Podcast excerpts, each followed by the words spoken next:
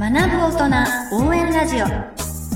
この番組は会員制勉強スペース勉強カフェがお送りいたします。アップル、Google Podcast、Spotify、Amazon Music Podcast、YouTube、スタンド FM で毎週金曜に配信しますのでぜひ登録してお楽しみください。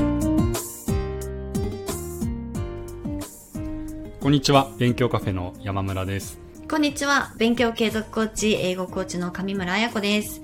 学ぶ大人応援ラジオ。今回は第16回の配信です。よろしくお願いいたします。はい。よろしくお願いします。早速ですけど、はい。通常だといつもあのここでグッドニューということで良かったこと楽しかったこと新しく始めたことを話してるんですけれども今回はですね、はい。あの感想のレターを いただきました感想レターありがとうございます。いやーありがとうございます嬉しいですね嬉しいですね実際こうやっていただくとはい。はいなのでちょっとあの今回はいただいたあの感想をはい。紹介させてもらえればなというふうに思っておりますはい。はいえっと、少し前の、あの、配信を聞いてくださった方の感想です。えー、また不合格になるのが怖いっていう回ですね。そちらを聞いてくださった方の、その回に対する感想ということで、お送りいただきました。読ませていただきます。はいえーラジオ楽しく拝聴しております。また不合格になるのが怖いの回の感想を送りたいと思いました。私は学生の頃ももちろん試験に不合格だったことはありますが、働き始めてから受けている試験は不合格を何度も経験しています。うん何度も何度も不合格になっても受け続けて、なんとか合格したものばかりです。うん働きながら勉強すること自体がハードルがあることだと思うので、もちろん1回でスマートに合格できるに越したことはないとは思いますが、働きながら試験を受けていることだけでも、当日試験会場にちゃんと向かうことだけでも、ご相談者の方は偉いと思います。あとは、私も試験前は焦ったりしますが、一旦合格か不合格かという結果については考えないようにしています。うん結果を考え出すと、今現在なすべき勉強に集中できないからです。うんあとは、結果に期待しすぎない方が良いと思います。過去、どちらかというとネガティブに捉えられるかもしれないですが、どうせ今回も合格は厳しいのだからと最初から思っておいた方が私は淡々と勉強できます。はい。はいあの、こういったお手紙をいただきまして、ありがとうございましたあ。りがとうございますありがたいですねねうんそうですね。やっぱりあの、不合格の不安っていうのは多くの勉強されている方々うんの中で、ねやっぱり課題になっているんだなっていうのを改めてうんうん。思いました。でも本当にあのこの方もおっしゃっていただいているようにこう働きながら勉強して、ね試験をこう受験してっていうことだけでも本当にねすごいことだと思うので、本当ですよね。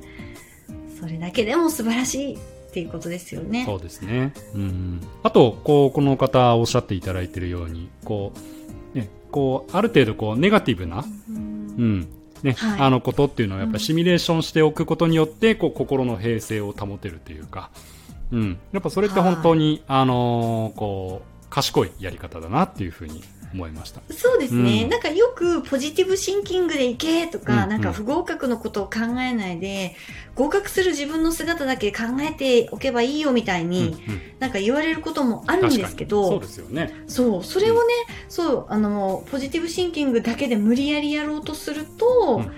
あの、本当は払拭しきれてない不安が、なんかもやもやもやもや広がってって、うんそう、やっぱりどうしてもポジティブシンキングだけで押し通すって難しいことが多いんですよね。うんうん確かに。うん。うんはい。だから、あえてネガティブな想像もしておくっていう、あの、今回の、あの、うん感想をいただいた方も、そのようにされているということで、はい。ぜひね、はい参考にしてもらえたらいいかなというそうですね。はい。はい。そしてまた、あの、このような感想を皆様からいただけることを私たち楽しみにしておりますので、ぜひ、はい。概要欄にフォームがありますので、ははいい。そちらからぜひ送っていただけると嬉しいです。はい、お悩みだけでなく感想などもお待ちしております。はい。はい。では、えっと、ここからはですね、あの、本題に入っていきたいと思うんですけれども、はい。前回の配信では、コミュニケーション力を高めるために、あの、どういうふうに、えー、どんな手段があるかっていうのをいくつか案を出してみたんですけれども、はい。今回は、まあ、そこからちょっと引き続きのテーマとして、ビジネスコミュニケーションのポイントですとか大切な点について、いくつか確認していきたいなと思っております。はい山村さん、ぜひぜひ。ありがとうございますはい。まず、えーっと、前回いただいたレターをちょっともう一回読みますか。えーはーい。あ、これか。えー社会人6年目 IT 企業に勤めています、えー自らのビジネスコミュニケーションスキルに大きな課題を感じています、はい。えー人前で話すことに昔から苦手意識が強くプレゼンや会議での発言に自信が持てませんはい。まあどのように学ぶめ学ぶべきでしょうかっていうような、はいまあ、そういったはいレターでしたね。はい、ねありがとうございます。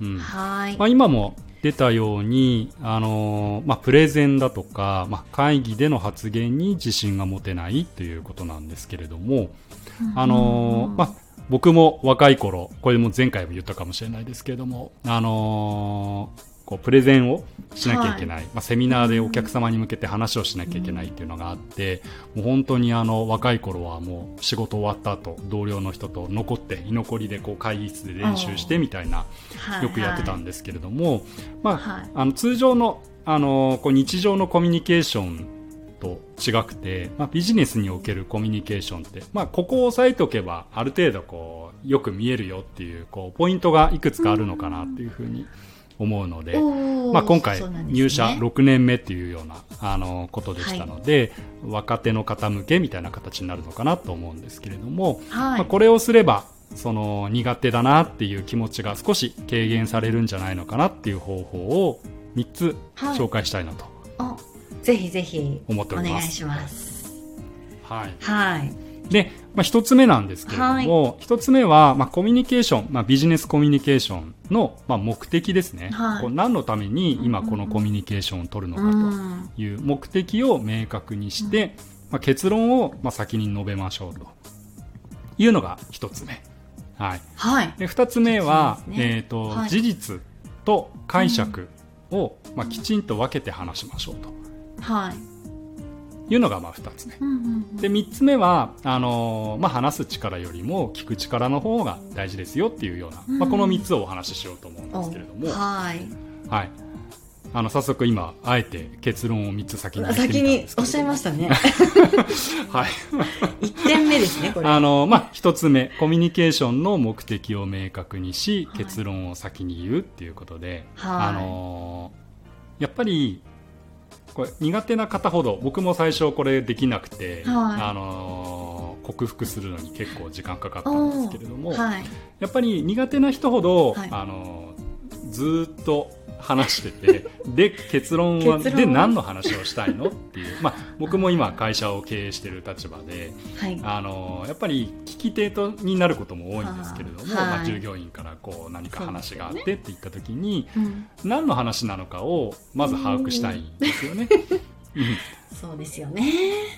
うんうん。これは相談なのか報告なのかっていうのも例えば、はい。うんそれが分かってればあその上でそのモードで話を聞けるんはいですはいはいけれども、こう順番に来てって最後の最後ででっていう話になっちゃうと、はい。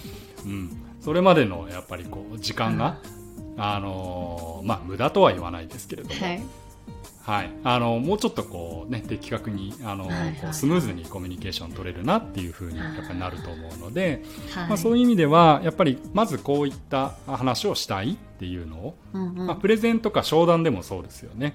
あの相手の方と初めましてって言った時にやっぱり僕も気をつけてるのは今日はこうこうこういったことをする場としたいと思ってます。はい。お目的ですね。というようなのを、まあ、先にまずこうお互いのこう向いてるベクトルを揃えるっていうんですかはいね。。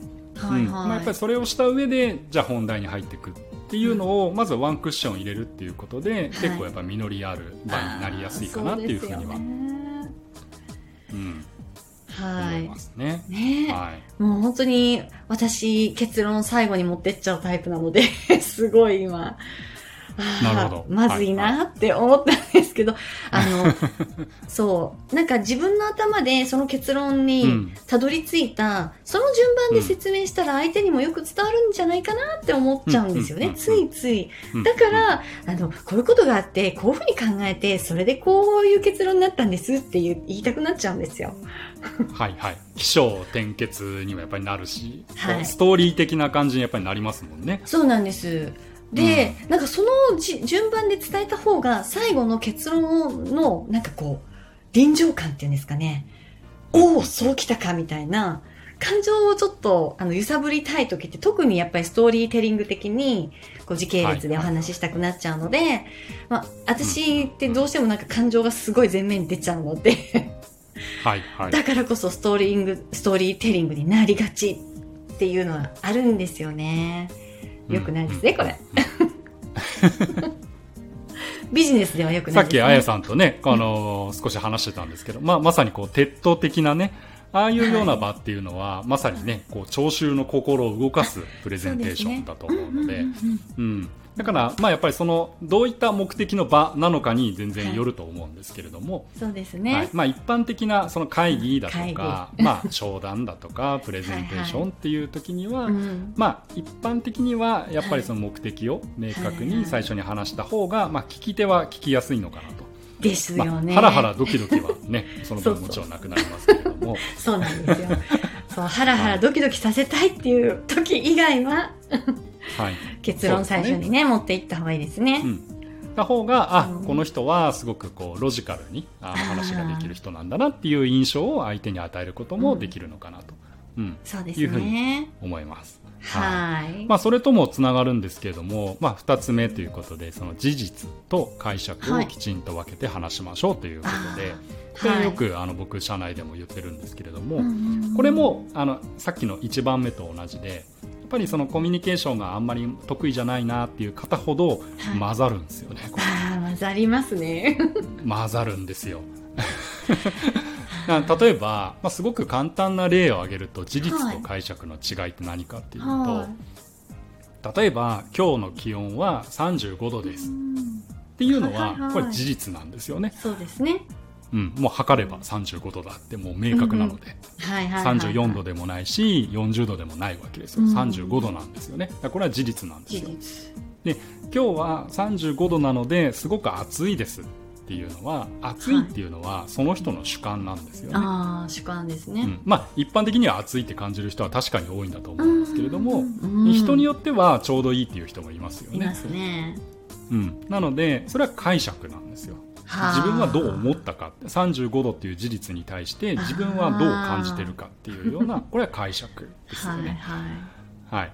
なのであの、まあ、いろんなシーンあると思うんですけれどもビジネスのシーンにおいて、まあ、例えばその上司の人に何かはい。自分がやってる事業の進捗を報告するとか、うん、取引先とのあの進捗状況を報告するとか、ううん、行った時にこうこうこんなことがありましたっていう事実とそれに対してこう考えてますっていう解釈、うん。はい。しっかり分けて話をすることによってあの正しく情報を共有できるんですけれどもここが混ざっちゃうとそれってど取引先が言ったことなの？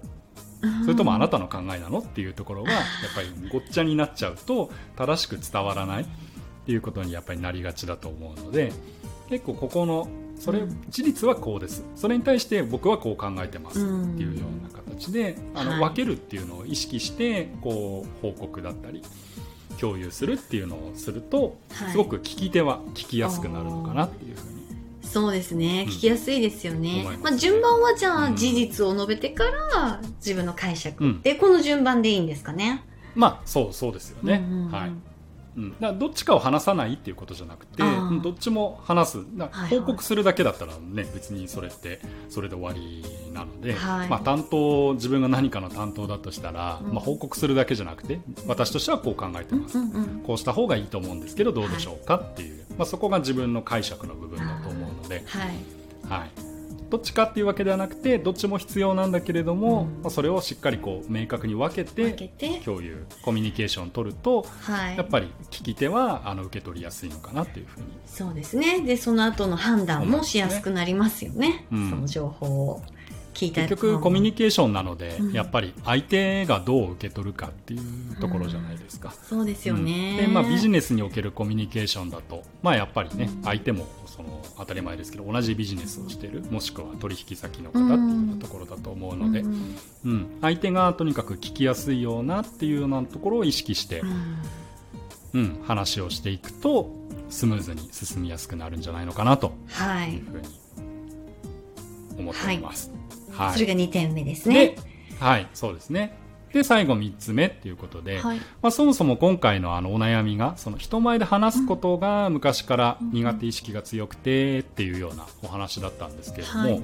うん。まあ、話す力ももちろん大事だと思うんですけれども、まあそれよりもより聞く力、の方がうん。うん、やっぱ大事なのかなっていうふうに、まあ、やっぱりこれまでいろんな、まあ、実践積んできてっていう中で僕も思うことですかね。なので、ぶっちゃけ話すのが苦手でも、うん。あのビジネスにおけるコミュニケーションに関しては、はい。別に話すのが苦手でも全然こうビジネスコミュニケーションは上手にできるみたいな、はい。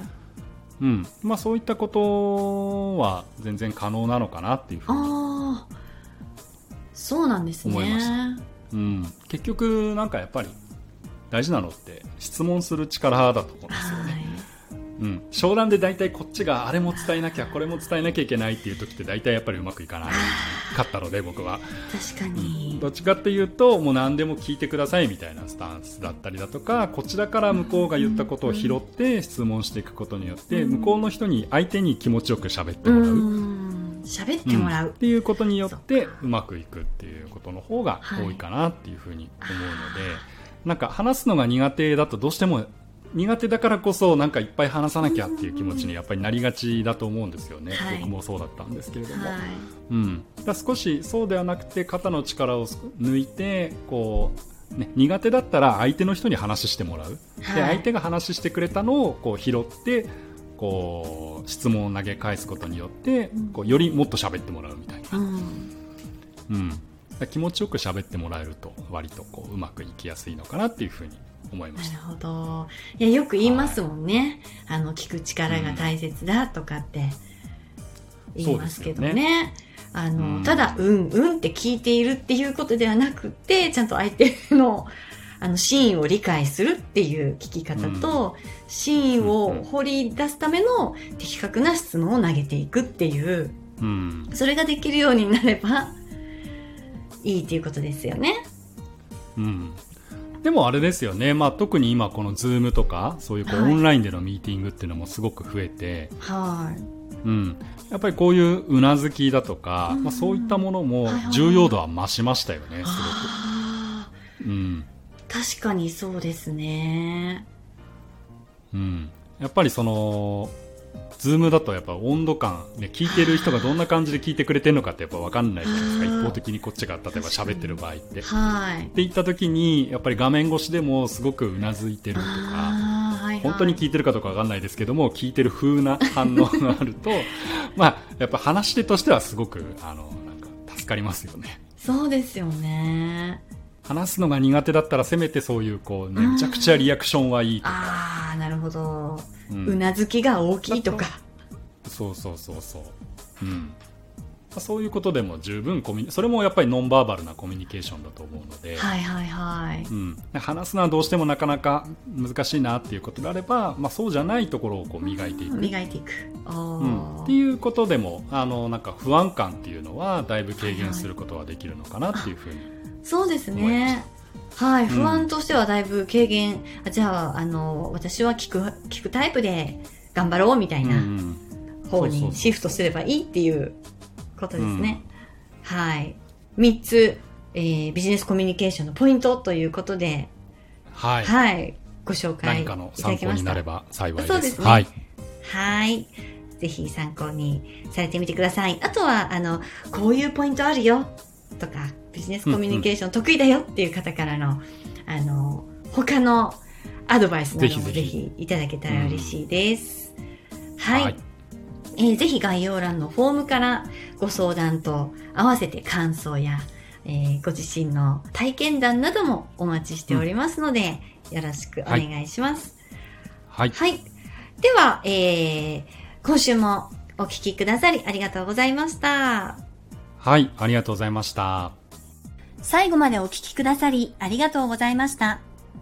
勉強カフェや勉強継続コーチング、朝活サポートサービス、IT パスポート講座、サブスク型英語コーチングなど、私どものサービス詳細につきましては、ぜひ概要欄をご覧ください。ではまた次回お会いしましょう。